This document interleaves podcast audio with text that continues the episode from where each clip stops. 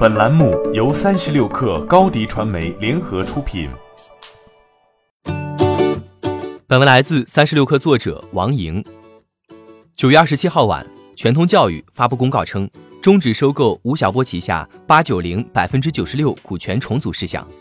全通教育在公告中表示，受宏观经济环境、上市公司及标的资产经营情况、重组政策变化以及股票二级市场价格波动等因素影响。交易双方未能就本次重组方案所涉交易定价、业绩承诺与补偿安排等要素达成最终共识。对此，八九零回应称，或将独立首次公开募股。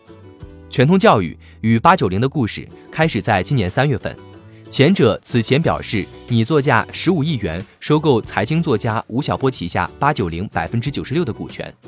根据天眼查显示，吴晓波、邵冰冰夫妇。为八九零的实际控制人，各持股百分之十二点八一。此次收购案也被外界看作是吴晓波上岸。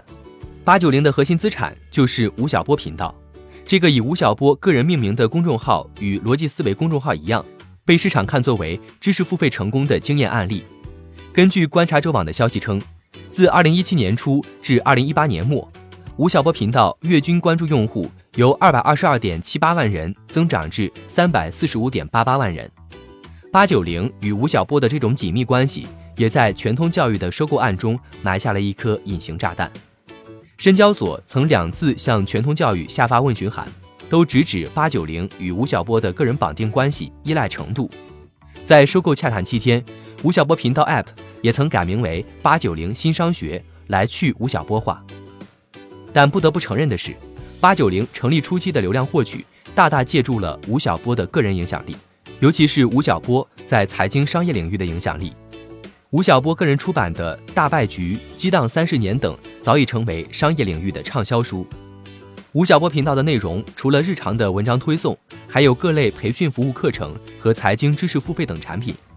即便现在有意的去吴晓波化，但目前在八九零新商学的内容中。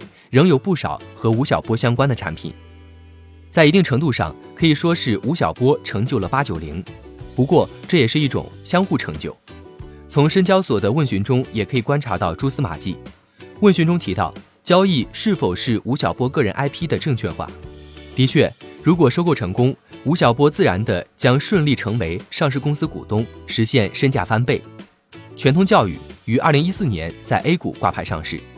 但结果还是收购终止了。一个尚难改变的事实是，个人属性鲜明的自媒体本身就面临极大的不确定性。自媒体寻求上岸，怎么上岸，尚未有一个明确的回答。欢迎添加 baby 三十六克 b a b y 三六 k r 加入克星学院，每周一封独家商业内参，终身加入学习社群，聊风口谈创业，和上万课友一起。成长进化，高迪传媒，我们制造影响力。